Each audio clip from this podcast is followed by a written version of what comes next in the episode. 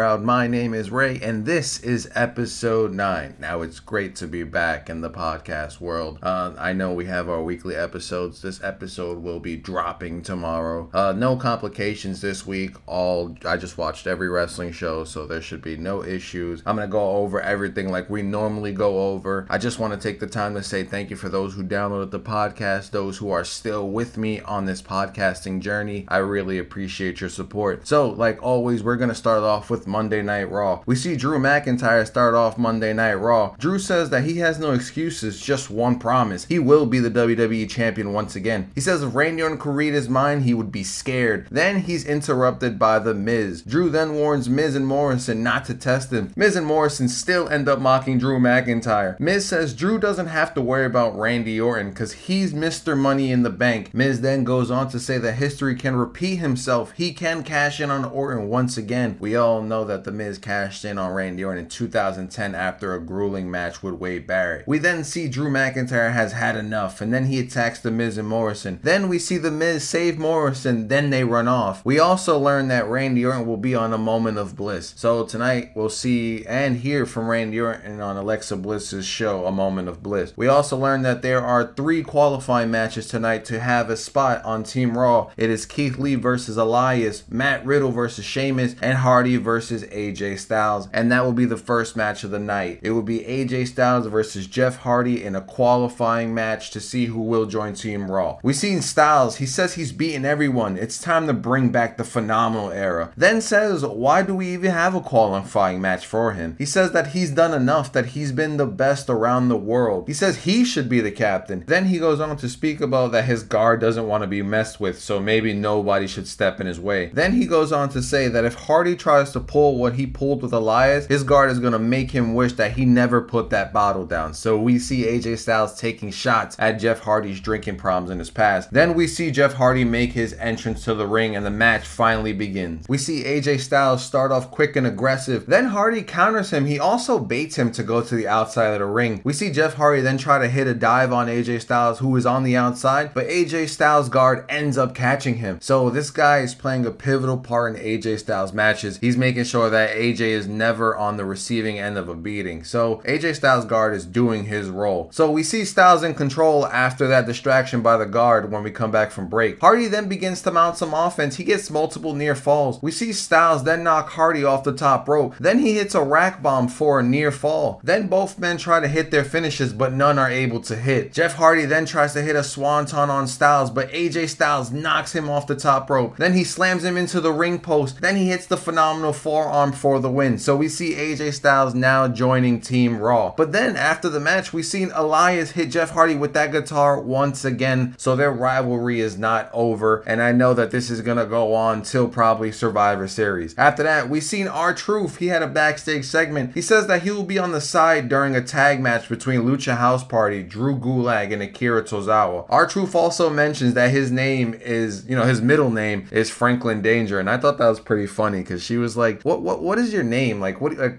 is Danger in in your name? And he's like, yeah, it's in my name. My middle name is Franklin Danger. And I was I thought that was pretty funny, so I decided to throw that in there. Even though you know R-Truth sometimes has his moments. After that, we seen the Lucha House Party versus Tozawa and Drew Gulak. We seen Drew and Tozawa early in control. Then when the Lucha House Party gets control, Truth ends up coming out. Then the chaos ensues. We see Tozawa try to roll up Truth immediately on the outside, but it doesn't work. Then Truth runs in the ring, Lince tried to pin him, but Gulak ends up throwing him to the outside. Then he goes for the pin himself, but Truth ends up kicking out. Then Lince tries to dive on Truth, but he ends up dodging, so he hits Gulak instead. Then he picks up the win after that. So we've seen Lince Dorado try to jump on R-Truth, but Truth dodging ended up costing Drew Gulak the win. After that, we've seen all the men try to pin Truth, but none were successful. Then R-Truth runs off. So still, we see people trying to capture this 24 7 championship relationship from R-Truth. After that, we get a Firefly Funhouse segment. They're having a tea party. Then Alexa Bliss joins the party, bringing her own tea. She says it's her own specialty. It has a secret ingredient. So Rambling Rabbit's curiosity just kicked in, and he's like, you know, what's the secret ingredient? And she says arsenic. And then we see Rambling Rabbit just like start to foam at the mouth, and it appears that he looks to be dead. Bray Wyatt goes on to say that him and Alexa are mad, and Alexa says, "Well, how do you know that I'm mad?" And he says, "Well, if you wasn't, you wouldn't." wouldn't be here right now. We seen Alexa then transform right before our eyes when Bray Wyatt touches her. She also mentions that Orton will be on a moment of bliss. Then we see Bray Wyatt get upset because, you know, they have that history. And then he starts beating on Rambling Rabbit with the shovel. And I guess now for sure Rambling Rabbit is dead, but we know how these segments go. He ends up coming back to life some way, somehow. So we know that Orton and The Fiend or Bray Wyatt have some history. They were on the Wyatt family together. Randy Orton betrayed him. And now we know that The Fiend has his eyes set on that WWE Championship. So it's interesting to see where this goes tonight. After that, we get a backstage segment from Keith Lee. He says that Braun couldn't beat him, so he took a cheap shot. And when he sees him, he's going to show him a real monster. We know that Keith Lee lost his match last week to Braun Strowman because Braun Strowman used an underhanded tactic when he used his head to low blow Keith Lee and then hit him with a big boot for the win. Terrible finish, but like I said, that's where this storyline has played to. After after that, we get another backstage segment with Nia Jackson, Shayna Baszler. We see Nia pull out a list. She tells Adam who should be on the women's team, and Adam says Nia's not the captain. Then Shayna Baszler pulls out a list of her own, and then Adam Pearce says, "You know, you're not the captain either." So then we see both women ask each other, "Were we even on each other's list?" And then they both disagree that none of them were on each other's list. So even though they're a tag team, they still didn't want each other on the Raw Women's Survivor Series team. Now we move on to our next qualifying match for Team Raw. It is Elias versus Keith Lee. We seen Keith Lee looking dominant early. Elias tries to take control, which he did using the ropes when Keith Lee was trying to enter the ring. Then he tries to attack him on the outside, but Keith Lee ends up shouldering tackle him over the announce table. When we come back from commercial, Elias is somehow in control, but then Elias tries to go up to the top. Then we hear Jeff Hardy's music plays, which distracts Elias. Then Keith Lee knocks him off the top rope, places his finisher on him for the win. So now we know that Keith Lee will join Team Raw and AJ Styles at Survivor Series. But after the match, we have seen Jeff Hardy hit Elias with that guitar from behind, just like he did earlier in the show. So now these two are going back and forth trading guitar shots. I don't know if their match at Survivor Series is going to be a guitar match, but these guys have broken a lot of guitars. I wonder what's Elias's guitar budget because the more guitars he break, I'm sure the more money it cost him. And I think they've broken like five guitars so far. So it's you know I don't know what this match type is going to be. They're probably going to make it a you know a street fight just so that way they can implement more weapons besides the guitar. So we just have to wait and see where this rivalry takes us. Then we see the Hurt Business bullying a guy before their match. He was trying to use their bathroom and they just like, you know, punk him out so he ends up running away. I don't even think it was their bathroom. I think they were just playing with him or they were just trying to intimidate him, which they succeeded. But now we move on to the next match, which is Retribution versus the Hurt Business in a Survivor Series style elimination match. We see before the match, Hurt Business cuts a little promo promo. They say they've never ran from Retribution while everyone else did, and they've taken the fight to Retribution. And when this is over, that they want their payment. Then Shelton Benjamin comes out of nowhere and says they want it in gold. So then Retribution comes out. So we see Bobby Lashley in control early of T Bar. MVP then gets tagged in, which changes the control just a little bit. Then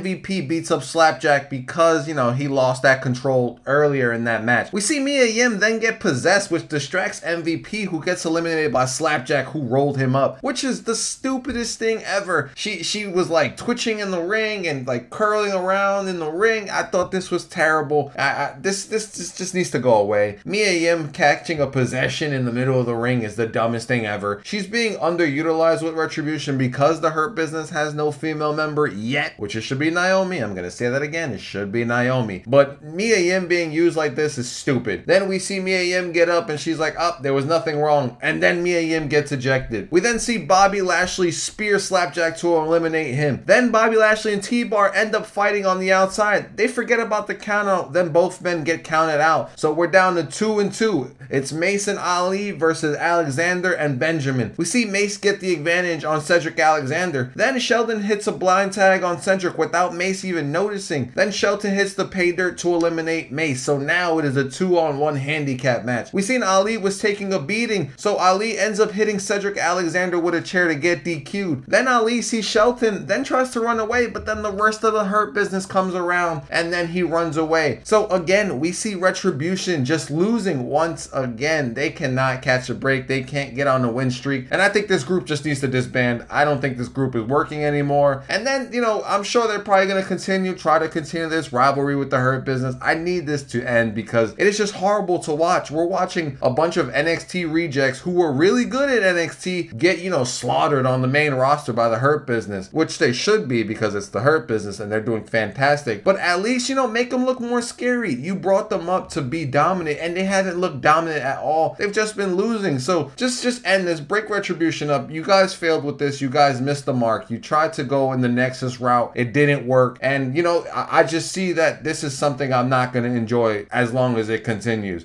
After that match, we head backstage to see Angel Garza trying to give Mandy Rose rose, no pun intended, a rose. Then she declines. We then see Angel Garza give that rose to Nia Jax after they interrupted her and Shayna Baszler. So they're trying like to pull like a little Eddie Guerrero Chyna thing with these two. You know, no one can be Eddie Guerrero. I've heard rumors that they're gonna try to make Angel Garza like a Eddie Guerrero type figure. I don't see it yet. Maybe other people do, but I don't see it yet. Then we see Nia says, if Mandy and Dana want to be on their team, they have to pull it together. Then Dana says, you mean it's our team, not yours. Then Shayna and Nia says, Am I being punked? We then hear Shayna say, Garza, really? And Nia says, You know, who cares? You know, it's it's somebody. So we, like I said, we're seeing him get that Eddie Guerrero role, and I don't see him carrying this company like Eddie Guerrero did. That's that's one and only. That's a unique guy. He cannot be replicated. So if they see Angel Garza trying to, you know, be like an Eddie Guerrero, they can go for it. I won't mind it, but he will never be anything like him. He just has to be his own character. So we also see that Nia and Shayna Baszler are trying to make it their team, and no one is sticking around for it. Neither is Mandy and Dana. Which which brings me to my next point. I feel like Dana shouldn't be on this team. Like we're trying to put tag teams on this team, and it just takes away from the other women who should be on this team, like uh, a Peyton Royce or a Lacey Evans. But that's just my opinion. I feel like Dana should not be on this team, just like I feel like Mandy shouldn't be on a tag team, but she is. So I, it's just interesting to see what the rest of the women's team team is going to look like. We move on to the next match in the card, which is Drew McIntyre versus The Miz. We see Morrison tries to distract Drew early, but it doesn't work. So McIntyre beats up Miz. Then Miz starts to attack the leg, but was unable to truly build momentum. We see The Miz push Drew into the steps to take control. Then he begins to attack that leg once again, but McIntyre ends up countering. He begins to mount some offense to rally back and take control until Miz counters the future shock DDT. We see Morrison then try to interfere and use the briefcase to hit Drew McIntyre McIntyre, but Drew McIntyre ends up launching him across the floor and then launches the briefcase. Miz tries to roll up a distracted Drew, who then kicks out. We see the Miz try to go for a clothesline, but Drew McIntyre ducks under it to deliver the Claymore for the win. So we knew Drew McIntyre was going to win this match. There was no doubt in my mind that he was going to win, but Miz is still our Mr. Money in the Bank. So I'm sure he doesn't really care about losing right now. Now, my take on this Money in the Bank thing is that I don't think that The Miz is going to cash it in on Randy Orton. I think Drew McIntyre is going to win the WWE Championship back at some some point, and then The Miz is going to cash in on Drew McIntyre. I truly feel that they don't want The Miz, who's a heel, to cash in on another heel. Maybe they want him to cash in on the baby face. I don't know back then in 2010 if Randy Orton was a heel or a face at the time when Miz cashed it in, but at this point in time, I don't feel like he's going to cash in on Orton. They also haven't made it clear if Randy Orton gets a whole nother year or is it the contract, you know, it's going to stay the same. So if the contract stays the same, then Miz only has a couple of months to cash in because this year is almost over and Otis won this money in the bank way way back when. So if Miz doesn't have a lot of time, he better make that cash in now or sooner than later. If he saves it for WrestleMania, I wouldn't be mad, but at some point he's gonna have to use it before it runs out. After that, we head backstage where the New Day is poking some fun at the Street Profits ahead of Survivor Series match. Then Oscar comes out of nowhere and says she wants to smoke. MVP then interrupts and says that the Hurt Business wants the tag team titles. We then hear Oscar say, "You will fail because New Day rocks." So we know that the Hurt Business has been been dominating so far. We know that the New Day is always at the top of the tag team division. It will be good to see if the Hurt Business take those tag team titles off of them. And you know, you're probably thinking like, you know, who's going to be their team? It's obvious it's going to be Shelton and Cedric Alexander. That's going to be your tag team. Will the Hurt Business take it off the New Day? Maybe not now, but at some point they will take off those tag team championships. But then this brings me to my my issue. There's no NXT at Survivor Series this year. You're telling me that it was just a ratings grab last year for them to add and. NXT to Survivor Series. I think this is terrible. I think that NXT last year was the star of Survivor Series. How are you going to have the battle of the brands when NXT is its own brand? It might not be the main roster, but it is its own brand. And I would love to see the new tag team champions Danny Burch and Oney Lorcans take on the Street Profits and the New Day. I would love to see Finn Balor take on Roman Reigns and Randy Orton. I would love to see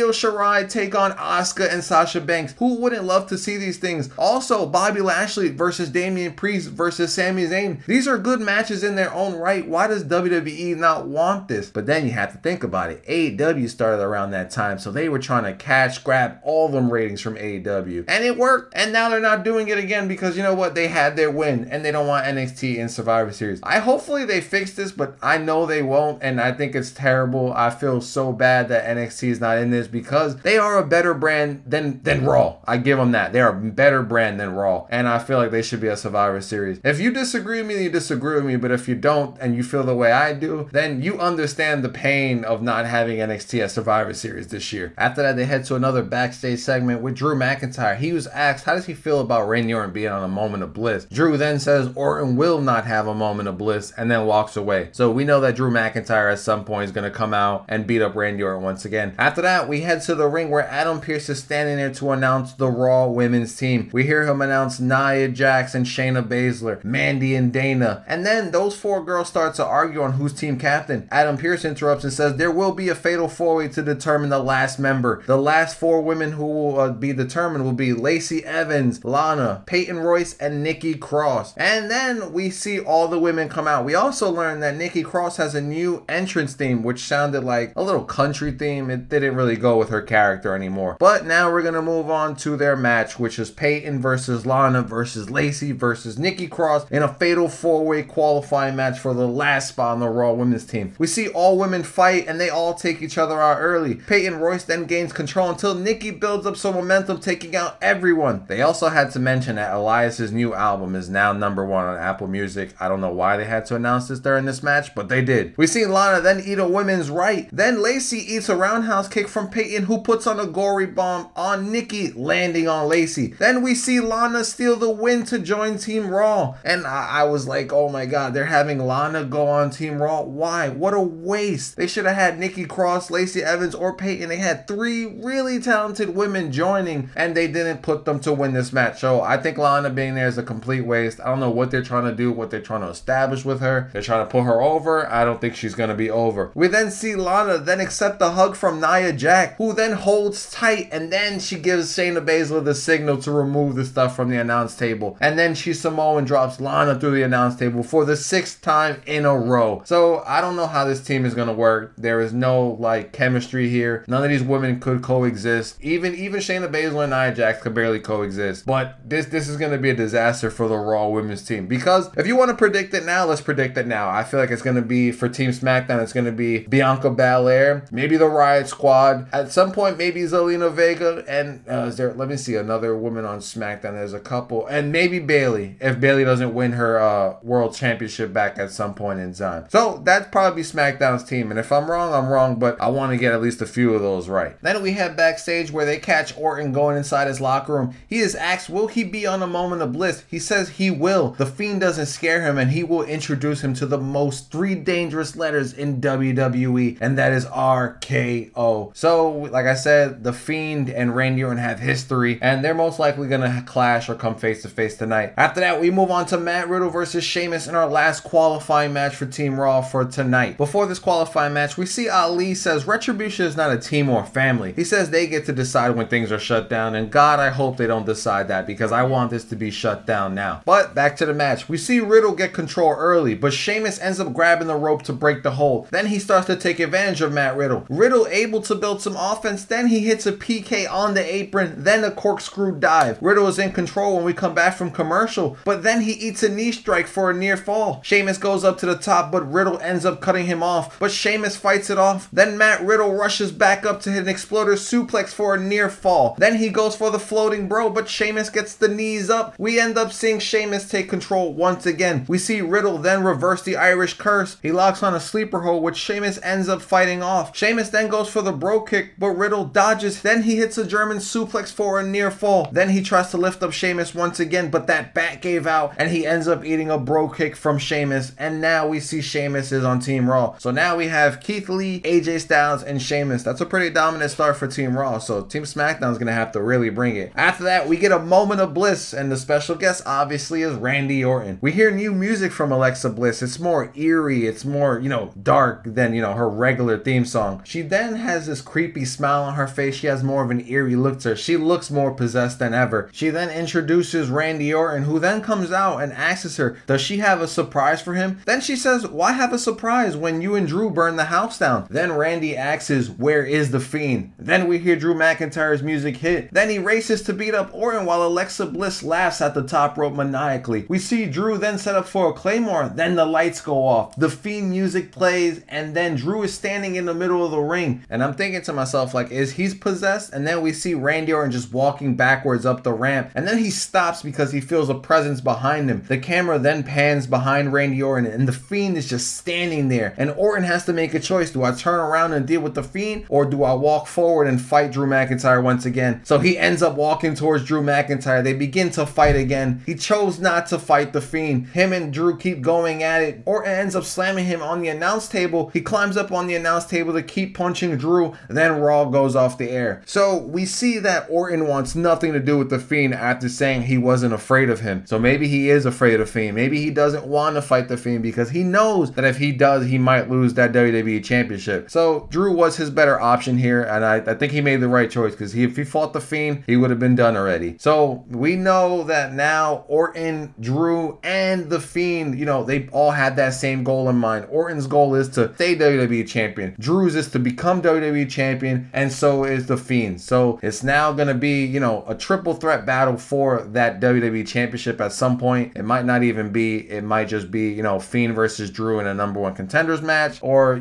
something else might happen. I can't tell you exactly what, but those three men or two men are now going after that WWE championship with The Miz lurking behind all of those guys. So Raw, Raw this week was pretty good. Um, I give, I give it a three out of five stars. It, it was more an improvement over the last couple episodes of Raw. So Raw was pretty good this week. Now we're going to move on to NXT special edition NXT high Halloween Havoc. So this week's episode of NXT kicked off with Damian Priest versus Johnny Gargano in the spin the wheel, make the deal match for the North American Championship. We see Johnny Gargano sporting a Jack Skellington attire, and Damian Priest also got a live entrance. We then pan to Shotzi Blackheart, who spins the wheel. The wheel ends up landing on a Devil's Playground match, which means no DQs, no countouts, falls count anywhere. We get a quick start from both men, but Priest gets the upper hand to take control. We see Gargano begin to to build momentum, and then it becomes kendo stick versus nightstick. Both men tried to strike first, but none were able to. But Priest regains control through picture and picture using the steel steps. Then the fight begins to go to the ramp. Then Johnny Gargano builds some offense by countering a razor's edge that Damian Priest tried to do off the ramp. We see Johnny Gargano use the kendo stick to try to hit his middle rope spear, but gets hit with the nightstick and chokeslammed into the ring by Damian Priest. Gargano goes for the suicide dive. Priest catches him. He was gonna chokeslam him him to the barricade, but he gives him a flatliner and a sliced bread into the steel steps for a near fall on the outside. Then we see Priest slam Johnny onto the steel steps. Then both men battle for control. Johnny Gargano walks to the back. He opens up a coffin. The prop falls out. He gets startled, so then he super kicks the prop, but the distraction gave Priest the upper hand. Then the fight spills even further to the back, where Johnny sprays a fire extinguisher onto Damian Priest, then crushes him with a cart into a gate. Then he gets a near fall, so he continues his his attack. Then he puts him in the Gargano escape using a crowbar, but Priest fights out. We see Johnny get a beating and get kicked through a wall. Johnny Gargano beats Damian Priest with a trash can repeatedly, then taunts Priest, who then regains control with a kick. Then he was going to place the reckoning onto Gargano, but he was hit by someone in a scream costume with the pipe. Then Johnny Gargano hits a DDT using the wheel. Then the mystery attacker in the scream costume hands Johnny Gargano a tombstone. He then throws it at at Damian Priest, who flies off the stage through a prop. Then Johnny goes down there, he crawls his way and ends up making the pin one, two, three to become our new North American champion once again. So Johnny Gargano, I did not expect him to win at all. I thought he was going to lose his fight. But then again, half of me was like, I don't know, maybe he might win getting the assist from that person who helped him before. I forgot her name, but she helped uh,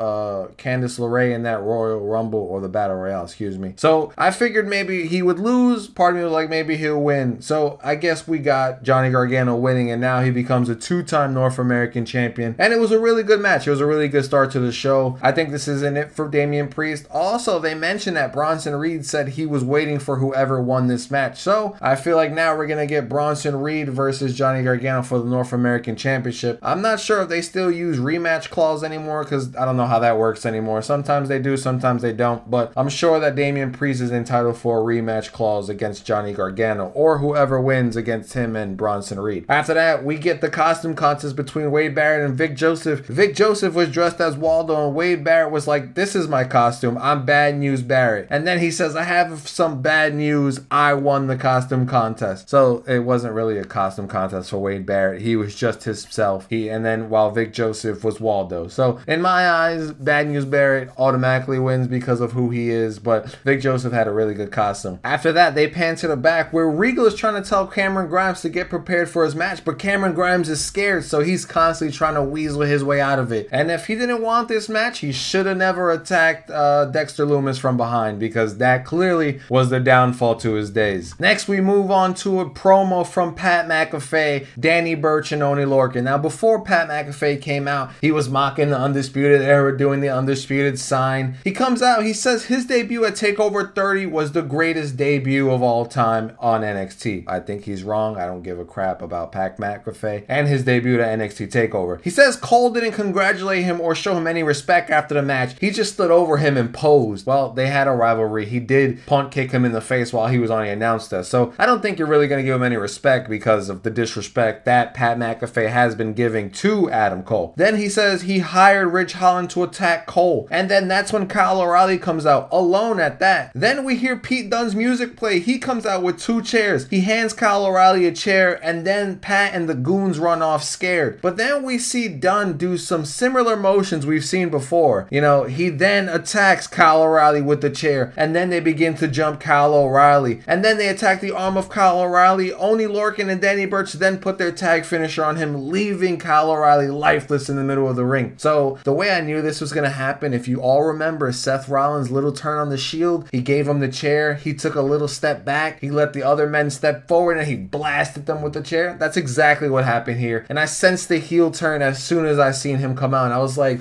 what is Pete Dunne doing out here? And then I realized, like, hmm, he's about to join Pat McAfee and go heel. And that's exactly what happened. So now we have like another little heel faction between uh, Danny Burch, Oney Lorcan, Pete Dunne, and Pat McAfee. I want to see where that goes. It could go really well because it could be four men, four on four against the Undisputed Era and it could be a really good match. So we'll have to wait and see. After that, we see Regal still trying to get Grimes to the match, but he says he'd rather take an L. Then Regal allows him to go out the door first and locks him out. Then a white van pulls up. Michael P. Haynes comes out. He's like, come on, just get in. So Cameron Grimes then gets in the car and then they drive off. After that, we get another match Jake Atlas versus Santos Escobar. This was a non title match, it wasn't for the Cruiserweight Championship. We seen a quick kick from Santos Escobar to give him the edge. Escobar then smacks Atlas and tells him to quit. This isn't his world. He tries to smack Atlas once again, but he catches his hand and then he starts to finally fight back. We've seen Jake Atlas hit a cartwheel DDT on Escobar. He then goes for the cover, but then Mendoza finally interferes and puts Escobar's foot on the rope to break the pin. Then Atlas hits a tope,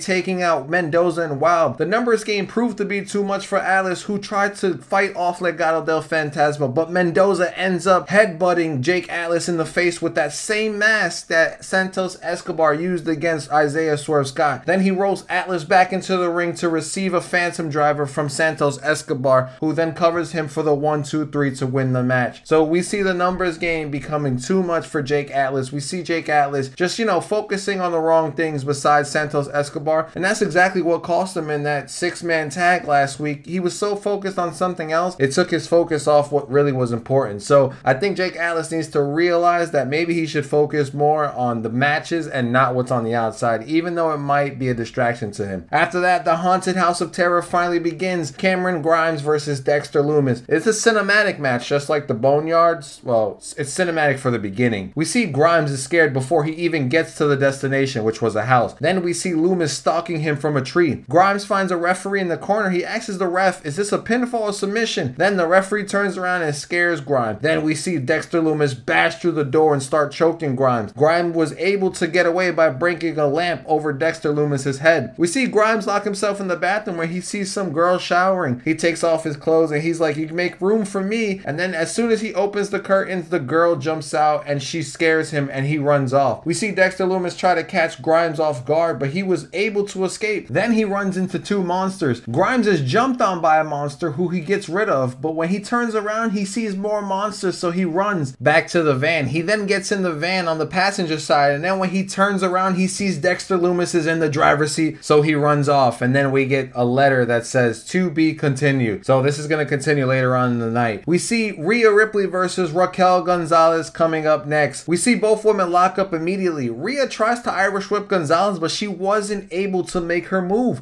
We see both women slugging it out. Then Rhea shocked that Gonzalez not budging from all her short arm lariats. So they're making Raquel Gonzalez look really good in this match. They're making her seem dominant like Rhea Ripley can't even stop her. We see Ripley then mount some offense. She dropkicks Raquel out of the ring, then hits a dropkick from the ring. Then we see Rhea Ripley try to hit a front flip on Raquel Gonzalez, but Raquel ends up catching her. She slams her into the fence that's on the barricade and then the floor. She had control through picture in picture, so we see Raquel Gonzalez in control of Rhea Ripley finally. But then Rhea Ripley again mounts some offense, but it doesn't last so long till the giant Raquel stops it. We see both women battle at the top rope. Raquel counters a riptide, then tosses Rhea off the top rope, and then goes for a pin, and Rhea ends up kicking out. Then Gonzalez tries to go for the finish, but Rhea counters it with a hurricanrana, then delivers a head kick to set up for the riptide, and Rhea Ripley ends up winning the match. So it was a really good match. It was like two battle of the giants, and both women gave it their all. Both women were throwing big blows, doing big moves. I think it was a really solid match for these two women. It wasn't anything over the top. It was just two big behemoth fighting to see who was the best best at what they do, and Rhea Ripley got the upper hand. Like I said before, I hope these two settle their differences and go after their women's tag team championships because I think if they capture those tag team championships, they'll be dominant, and they're pretty much the only team that I see fighting for them against Nia and Shayna at this current time and day. After that, we see Cameron Grimes running back to the Capitol Wrestling Center, and then they cut to Drake Maverick dressed as Hollywood Hulk Hogan and Killian Dain dressed up as the Shockmaster, but he refuses to fall. So then Drake Maverick's like, you know what? I'll do it myself myself. He puts on the mask and then Killian Dain trips him up. So I thought that was pretty funny. They were uh, doing like a scene from back in the day with Hulk Hogan, Mean Gene, and stuff like that. Even uh, the lady who was interviewing was telling Drake Maverick, like, uh, that's not my name. I'm not Mean Gene. He's like, why can't you just play along with it? So I thought that was a pretty funny segment. After that, the Haunted House of Terror match continues. We see Cameron Grimes is back in the ringside area where undead zombies force Grimes back into the ring. Then Lumis attacks him out of nowhere. The zombies then make their way into the ring. Grimes is able to battle one of them. He hits a cave in on one of the zombies. And then we see a zombie climb onto Lumis, who he then uses that zombie to toss it onto Cameron Grimes. Then he locks on his anaconda device to put Cameron Grimes to sleep. Then the zombies walk inside the ring. They're crawling, they're twisting, they're turning all around Cameron Grimes' lifeless body. And Dexter Lumis just walks away and he stops and looks at the camera and it says the end. So I thought it was a really cool cinematic little play on that match. I thought it was really cool, uh, really good concept. I enjoyed watching. I thought Cameron Grimes was fantastic. His acting was superb. Like these were real zombies, but he he played it well. So I can't have anything bad to say about that match. After that, we get a backstage segment where Tommaso Ciampa says he doesn't recognize NXT anymore. He says the attitude is different. He says people just walk around here like they're owed something and they're not. He says he was never handed anything. He was undeniable. That's what people then see about him. He says he was at the top and fate just took it from him. He was alluding to his his injury. You know, he had that neck injury, he had the torn ACL, he had a lot of injuries. He was at the top, and all those injuries just took over, and you know, it caused him to, to go backwards a little bit, and that's what he meant by saying that fate took that from him. He then warns the Velveteen Dream he's coming for him. So next week announces the Velveteen Dream versus Tommaso Ciampa and Ember Moon versus Dakota Kai. Now we move on to the main event of the evening: Candice LeRae versus Io Shirai for the NXT Women's Championship. We've seen Io get a live music by Poppy, I thought it was really good. It was really interesting. That lady just popped up out of nowhere, so I got a little startled. Now we spin the wheel once again, and it lands on a tables, ladders, and scares match. So now we have ourselves a TLC match for the women's championship. We've seen Io Shirai attack quickly, taking out Candice LeRae until Candice mounted some offense while Io tried to get a ladder. Io then beats up Candice LeRae with body parts, which Candice found while trying to pull out a table. The fight spills to the top of the announce table. Io Shirai tries to suplex Candice Candice but LeRae hits her with the laptop across the face, knocking her off the announce table. We see Candice LeRae set up a ladder from the apron to the announce table. Then Io Shirai launches a chair at her to take control. We see Io Shirai still in control through picture in picture. Both women bringing ladders into the fight. Candice builds some momentum, but Io shuts it down immediately. We see Io go for the over the moonsault, but Candice LeRae moves, forcing Io to land on a pile of chairs that Io Shirai set up. Then Candice LeRae beats Io Shirai with a chair. Then Candice tries to suplex Io onto the chair, but she ends up reversing it, suplexing Candice onto the chair. Both women then battle at the top, but Candice gets knocked off, and then Io puts her foot in a chair and pulls off a dragon screw. So she put her foot inside of a chair and then did a dragon screw. So you know that kind of had to hurt. The end match was Candice neckbreakers Io Shirai through tables. Then the Scream character lifts up Candice, then carries her up the ladder, but Shotzi ends up intervening, taking out the mystery person. We see Candice knocked that at the top. Io then tries to climb up, but then gets knocked off. Then Io knocks Candice off the ladder, pushing her to the outside onto a ladder she set up earlier. It was nasty, and, I, and it was just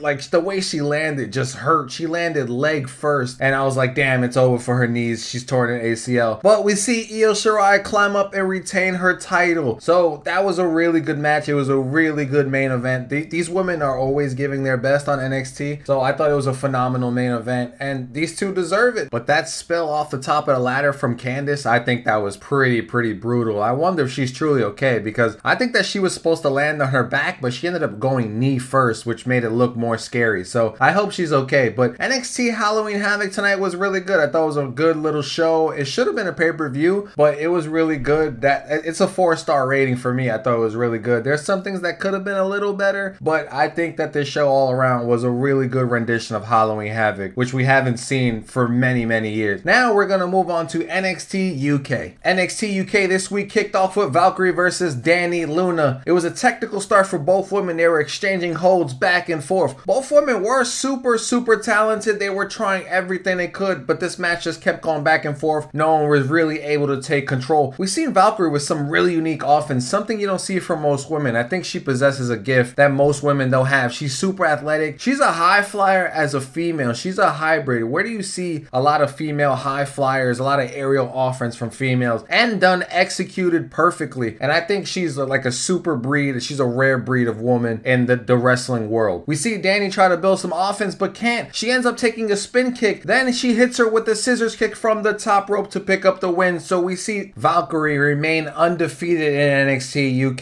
And I hope to see her win that championship one day. I feel like she can hold that title. She can beat Kay Lee Ray for it, and then she'll put the women's division on the map. We learned that the Heritage Cup will continue next week. It will not continue this week. Now we move on to the Eddie Dennis segment. You know, last week he said he was going to call out Flash Morgan Webster and Mark Andrews to see who really attacked who. We see Andrews speak. Then Dennis comes out. He says Mark used him on the independent scene, and now he's using Flash Morgan. He says Webster needs to think who had everything to lose if Webster became a singles competitor. Pretty Deadly then comes out. Then Andrews says, We have friends too. Then the hunt appears. Then Dennis says, You don't listen. Keep your friends close. Then the hunt turns on Mark Andrews and Flash Morgan Webster, destroying them, leaving them lifeless in the ring. So I think that Eddie Dennis's mission was to turn Flash Morgan and, Fla- and Andrews against each other, but that didn't end up working. I think if he would have kept it going just a little longer, maybe it would have happened, but it didn't happen at this point. So now we see that the hunt has turned heel. But if you were paying attention, you would learn that it was the hunt all along. You could just tell it was them from a year ago, from when they seen uh, Mark Andrews on the ground. They were there. When Flash Morgan Webster was attacked, they were there. They were pretty obvious that they were the people who attacked them. So uh, most of us seen it coming. Some of you probably didn't, but I seen the hunt, you know, turning on Mark and Webster. After that, they pan to the back where Pretty Deadly is talking to the assistant to the general manager, Sid Scala. They're saying they deserve a title match against Gallus. And then Gallus comes out of nowhere and then they challenge them. We also learned that Mark Coffey, uh, no, not Mark Coffey, Joe Coffey is coming back back next week. And there will be a six man tag between Gallus, Pretty Deadly, and I forgot the other guy's name. I don't know why I didn't take his name down, but it's someone else, and I'll figure it out eventually. So now we move on to Jordan Devlin versus Levi Muirs. Devlin was in control early with holds and aggressive offense. Levi tries some desperation roll ups, but Devlin stops it. Devlin hits a headbutt, then he hits his finish, then he locks on a Texas Cloverleaf for the win. After the match, he tells Cruiserweights the real champion is back. You want it, you gotta come and get it from the Devlin show. So it's good to see that Jordan Devlin is back. He looked really dominant in this match. He gained a lot of muscle, and you could tell he has been really working hard during this COVID times. So what was really interesting to me was he came out with the Cruiserweight Championship. So now this leads me to believe that soon it's going to be Santos Escobar versus Jordan Devlin for the real Cruiserweight Championship at some point, maybe when COVID is like slightly over or they're able to travel from the UK to United States. So hopefully we see that match happen sooner than later later because I think that's going to be a really good match to determine who truly is the real Cruiserweight champion. next, we're going to move on to the main event. It is Ilja Dragunov versus Walter for the UK Championship. And let me tell you, this match for me has been the most, most, most hype match that I've been waiting for. And I can't wait to talk to you about it because it was a fantastic match, like I assumed it would be. This match starts off with Ilja Dragunov and Walter with a quick start. Both men exchange chops, strikes, and moves. This match was so fast paced early on. We see Ilja Dragunov hit a senton early after blocking Walter's powerbomb. Then he goes for Torpedo Moscow, but Walter catches him in the sleeper suplex. Both men then exchange chops. Ilja Dragunov takes a nasty whiplash when thrown to the outside of the ring, which allows Walter to take control. And remember, Enzo Amore got concussed when this happened to him. You should go back and watch this match because it was fantastic. But this this uh, was a scary moment for me. I thought Ilja Dragunov was hurt and they were gonna stop the match, but he wasn't hurt. And he was ended up being okay. So they played played on it the rest of the match. We see Ilja try to suplex Walter, but his neck injury prevented him. Then Walter rains down some vicious tops. Ilja tries to throw his own chops, but Walter hits prove to be too much. Dragunov cannot mount any offense without Walter stopping it. Walter then starts to focus on that injured neck, but Ilja Dragunov would not stay down. Walter was dominating in this match, but still can't pull away Ilja. Ilja Dragunov then builds momentum with multiple German suplexes. I was surprised that he even got Walter off his feet. Ilja lifts up Walter Walter for a God style German, then gets the near fall, then begins to stomp out Walter, but Walter still deadly from the ground to land some strikes. Walter attempted a sleeper multiple times, but there was no success. Then Ilja hits a beautiful flurry that takes both men off their feet. Then Ilja tries torpedo Moscow but gets smacked out the air. Walter was handing out vicious chops, but Ilja just won't stop coming. Then Walter hits his finishing move but gets a near fall, and everyone is shocked that Dragunov still able to kick out. Walter locks on a Dragon sleeper, but Ilja gets to the ropes. Then Walter tries to lock on the sleeper, but can't. Then Ilja builds up some momentum with some slaps, a chop, and a dropkick from the top rope. Both men were clearly fatigued in this match. They just started throwing bombs on each other. We seen Ilja hit Torpedo Moscow, and we thought it was all over, but he couldn't cover because of the neck. Then he tries to do it again, but the neck injury stops him. Walter hits a sleeper suplex on the outside, then power bombs him onto the apron. Then he does a power bomb inside the ring. He then goes to hit a splash. He does, but Ilja Dragunov kicks out. Then Walter grounds and pounds him and puts the sleeper on him, and Ilja Dragunov finally goes to sleep, and Walter retains his NXT UK title. And this was such a phenomenal match. All the hype that was behind this match was so perfect. This match was clearly the match of the year for me, and there's probably no other match that's gonna compete with this match. I thought this match was phenomenal. Both men were throwing bombs. At the end of the match, you could see that Ilja could barely stand. His chest was so red, it started bleeding from his chest. He was even bleeding from his mouth. Walter could barely stand. Both of these men had given their all into this match, and I thought this match was perfect. This match couldn't have gone any better. Now, of course, I would have wanted Ilja Dragunov to win the championship, but maybe they feel like he's just not ready enough to carry the brand yet. I feel like he can, but they feel like he can't. So eventually, I know we're going to see him at the top holding that UK championship from Walter or from whoever takes it from Walter. But all around, NXT UK this week was a really good show, but this match just put it at the top. One of the better UKs we've seen in such a long time. And if you think something else is match of the year contender other than this match, you let me know because I'll tell you that this match right here was probably the best match of the year. So now we're going to move on to the long two hour episode of AEW Dark. This week's episode of Dark started off with Top Flight versus Evil Uno and Stu Grayson. We also had Anthony Ogogo on commentary. I believe he's a famous boxer. Uh, Stu starts off this fight hot. Top Flight was in control of Evil Uno until Uno chops one down to tag and Stu Grayson. Top Flight is really impressive. They were really good. They were a really good tag team. They're real brothers, so that's why they have such real good chemistry. And I think they have a future in the wrestling world. They were really good on the independent scene, but they have a really good future in any company they go to. We see Evil and Stu Grayson, such a great tag team. They were in control for a while till Martin counters opening a window to tag his brother, who comes in hot. He showcases his moveset. He's flying around the ring He's doing all these high flying moves. Grayson then hits a suicide dive on both men, then throws one back in the ring to hit the fatality for the win. So we see Evil Uno and Stu Grayson picking up the win once again. Uh, Top Flight has a really bright future in this company and wherever else they go, like I said before. So uh, much much respect to those guys. We see next Ricky Starks versus VSK. It was a quick start for VSK till Starks hit him with a knee to gain control, but then VSK builds up some momentum and then eats a spear out out of nowhere. Then Ricky Starks hit the Roshambo for the win. So this was a super quick match. It wasn't like more than two seconds. I think this was like just to showcase more of Ricky Starks and to build up Ricky Starks to get him a, uh, a title shot somewhere down the line against either Darby, Cody, or Orange Cassidy, whoever wins it. Then we get a segment where Allie says it was too easy to get into the Nightmare family and she got bored with QT. Now she's with her real family. So Allie was playing QT and the Nightmare family the whole time for Eddie Kingston, not Freddie Kingston, I guess, but for her own benefit. After that, we get Matt Sydal versus Lee Johnson. This match had a real technical start for both men. Lee starts to build momentum until Sydal drops him on his neck. We see Sydal showing more of his submission skills, more of his grappling that he's learned. He's not really taking the high flying approach. We see Lee build up some momentum with two suicide dives. Then Sydal crawls under the ring, which distracts Lee, and Sydal attacks him from behind. Lee goes for the blue thunder bomb, and Sydal ends up countering it with the kick. Then Sydal hits a swinging neckbreaker. He goes for a pin, then turns it into a Cobra clutch for the win. So once again, Sydal is not using that shooting star press. He is using that Cobra clutch submission. After that, the next match was Hikaru Shida versus Leyla Hirsch. Uh, this was Leyla Hirsch's debut. Apparently, she's been really big on the independent scene, and AEW is giving her a try. We also had Miro on commentary. Now, this match started real technical, but then it ended in a stalemate. Then Shida takes control with the backbreaker. Both women then exchange strikes. Shida. Shida gets the best of Hirsch though. Hirsch builds momentum until she goes for a moonsault and misses. Shida then goes for the Michinoku driver and Hirsch puts her in an armbar as a counter. I thought that was a really good counter from that Michinoku driver position. Shida ends up breaking out, but then Shida hits a knee, then hits her Falcon Arrow for the win. Next, we have another backstage promo from QT. He says everyone warned him about Allie, but he didn't listen, but the family won't take their spot. And Dustin and QT are number four on the tag team rankings. I think the Butcher and the Blade are right behind them. So can we see the Butcher and the Blade take their spot? Maybe. After that, we see Jersey Muscle and Danny Limelight versus Jurassic Express. We see Jungle Boy and Limelight have a stalemate early until Jungle Boy tags in Marco, who takes control for just a second. Marco builds up some offense, but Limelight stops it. We see a Luchasaurus hot tag. Then after that hot tag, we see all men get in the ring and take out one another. Then Jersey Muscles puts the tag team finisher on Marco Stunt, but he kicks out. Then he tags tags Jungle Boy, who takes out everyone, then pulls out some of the triple team offense. Then they launch Marco for a Canadian destroyer for the win. So Marco's Stunt looked really good in this match. I was really surprised that they gave Marco a little more shine than they usually do. He had some really good offense. He was holding his own, and to finish it with a Canadian destroyer that just happened so quickly was really impressive. So good showing from Marco Stunt this week. Next on the card, we have SCU versus the Hybrid 2. We see Kaz and Helico going back and forth early. We also hear Miro on commentating, complaining about best friends destroying his arcade machine. We all know it was by accident. I don't know why there was an arcade machine on the outside. But we go back to the match. SCU was in control of Jack Evans for a while until Evans took control with an assist from Angelico. We see frequent tags from TH2 allowing them to stay in control. We see Daniels tagging Kaz who comes in hot. Late in the match, we see Kaz roll up TH2 on a miscommunication. Then SCU end up picking up the win. But after the match, we see TH2 attack Kaz and Daniels, leaving them just just laying there in the ring. And I think this is like, I think TH2 has had enough of losing, well, as a tag team. So they just want to send the message to Kaz and Daniels. After that, we had Catalina Perez versus Anna Jay with Brandi Rhodes on commentary. We know that Brandi Rhodes and Anna Jay have a lot of history and a lot of animosity toward each other. We seen Brandi Rhodes says she's angry because Anna attacked her on a shot of Brandi. She even attacked her dog. So if you watched an episode of Shot of Brandi last week, you seen that John Silver was on it. And then at the end of the episode, episode, Anna Jay comes in, sprays the security guard with cooking spray, and then both women exchange blows. So if you haven't seen it, go see it. Uh, we seen Anna Jay in control early. Perez builds up some momentum. She goes for an elbow, but she ends up missing. Then we see Anna Jay take control back. Then Anna Jay locks on the Queen Slayer for the win. And then as she's walking up the ramp, she's completely ignoring Brandi while Brandi's trying to get her attention. So we know Anna Jay does not care about Brandi Rose, but clearly Brandi cares about Anna and she wants her revenge. After that, we get Brandon Cutler versus Peter Avalon, and in this match, someone has to win. There is no countouts, no disqualifications, no nothing. Someone has to win this match. So we see Cutler attack early, but not fully able to take control. The fight spills to the outside, then Peter tosses Cutler off the ramp, then dives from the stage onto Cutler. We see Peter Avalon set up a table, but then we see Brandon Cutler take control using a trash can. He then places that trash can on Peter Avalon, and then he hits an elbow elbow drop on Peter Avalon, who had that trash bin on him. He then sets up the table and tries to powerbomb Peter Avalon, who reverses it to do a back body drop. Then Brandon Cutler goes through the table. Cutler then dodges the martini late in the match. Then Cutler hits a big move for a near fall. Then he gets a bag of dice from under the ring, which looked like thumbtacks because it was in that thumbtack bag. And then he tries to suplex Peter Avalon, but there was no one who was successful because both men tried to go back and forth. Then Cutler goes for a springboard but gets caught in a urinal